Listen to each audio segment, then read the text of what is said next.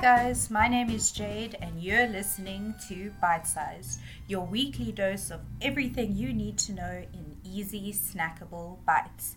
In this week's episode, we take a look at emoji, find out how colors get their names, and dive a little deeper into binge watching and binge reading. Earlier this week, we got 157 new emoji, and the best ones are definitely the animals. These include a toilet roll, a tooth, superheroes, and gingers. I'm sure gingers are really happy because now they're represented, and apparently the Scots are over the moon. But to me, the only thing that matters is the animal emoji. I'm most excited about the raccoon, llama, hedgehog, and T Rex. I have no idea when I'll use these, but still, I'm excited. Um, these new emoji, although released last week, will be rolled out throughout 2018, and unfortunately, I don't have any of these yet.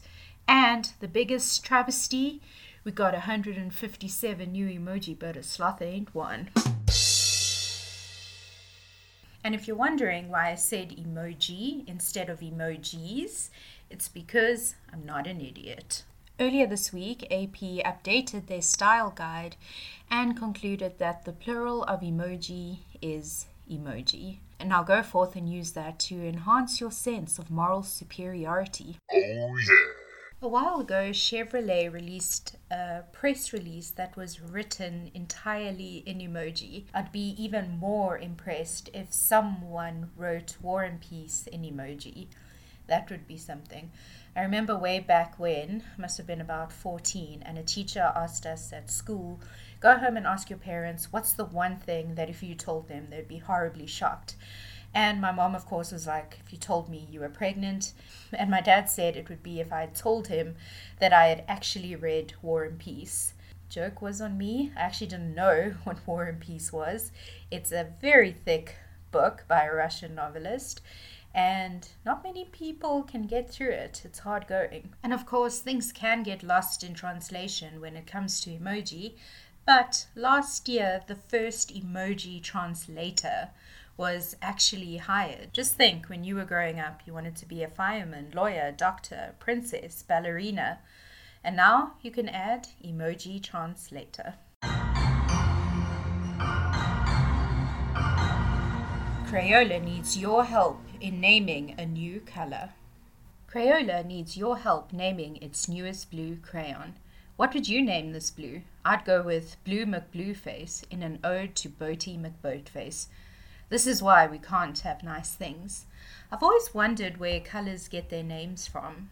This is particularly true when it comes to nail polish. Essie has a sand of a beach, and Sorbet has Blew Me a Kiss. Then we recently got Millennial Pink, which is a pink pink, and apparently it's making your way to our avocado toast. That is the breakfast of champions because it is my chosen breakfast. Basically, I don't know how they get it pink, but it's pink avo on toast. We're also in an era where Gen Z yellow is a thing. It's almost like minion yellow, which is also an actual color, but more yellowy. If there was an award for describing colors, I would not be on that list.